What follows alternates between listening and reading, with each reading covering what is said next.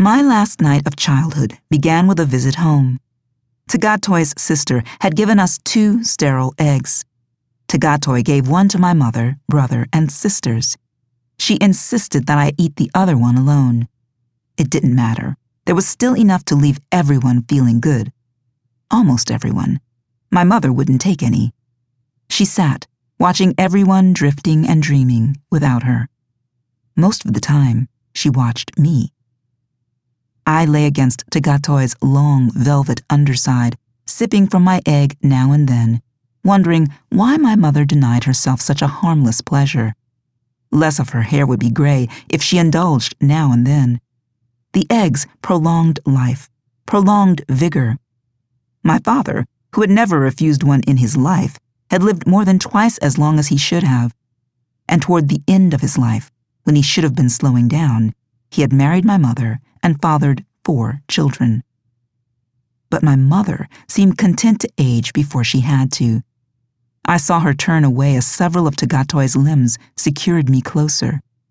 T'Gatoi liked our body heat and took advantage of it whenever she could.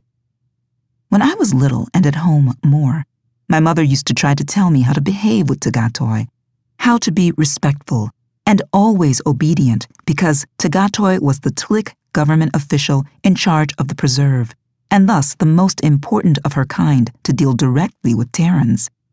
It was an honor, my mother said, that such a person had chosen to come into the family. My mother was at her most formal and severe when she was lying. I had no idea why she was lying, or even what she was lying about.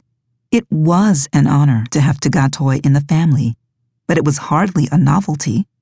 T'Gatoi and my mother had been friends all my mother's life, and T'Gatoi was not interested in being honored in the house she considered her second home. She simply came in, climbed onto one of her special couches, and called me over to keep her warm.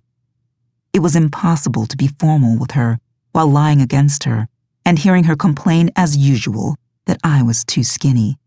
You're better, she said this time, probing me with six or seven of her limbs. You're gaining weight finally. Thinness is dangerous.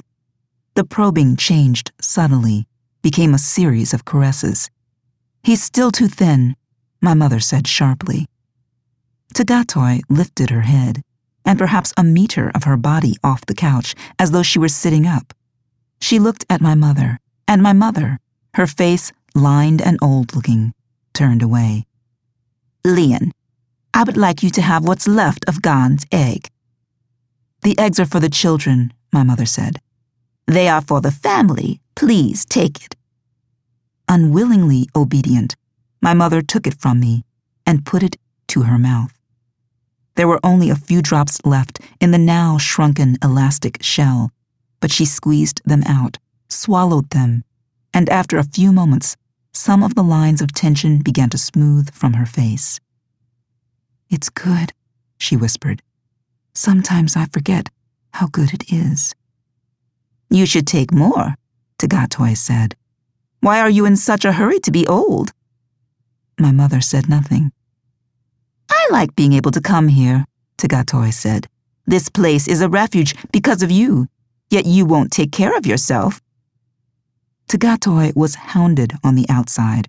Her people wanted more of us made available.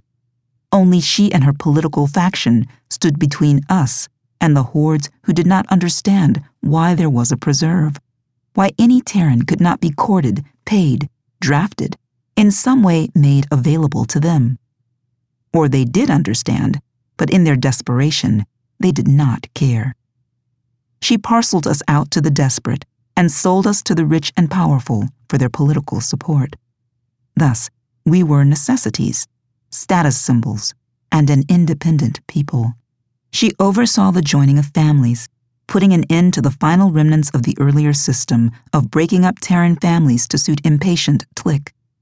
I had lived outside with her, I had seen the desperate eagerness in the way some people looked at me. It was a little frightening to know that only she stood between us and that desperation that could so easily swallow us. My mother would look at her sometimes and say to me, Take care of her. And I would remember that she too had been outside, had seen. Now T'Gatoi used four of her limbs to push me away from her onto the floor. Go on, Gan, she said. Sit down there with your sisters and enjoy not being sober. You had most of the egg. Lien, come warm me. My mother hesitated for no reason that I could see. One of my earliest memories is of my mother stretched alongside T'Gatoi, talking about things I could not understand, picking me up from the floor and laughing as she sat me on one of T'Gatoi's segments. She ate her share of eggs then. I wondered when she had stopped and why.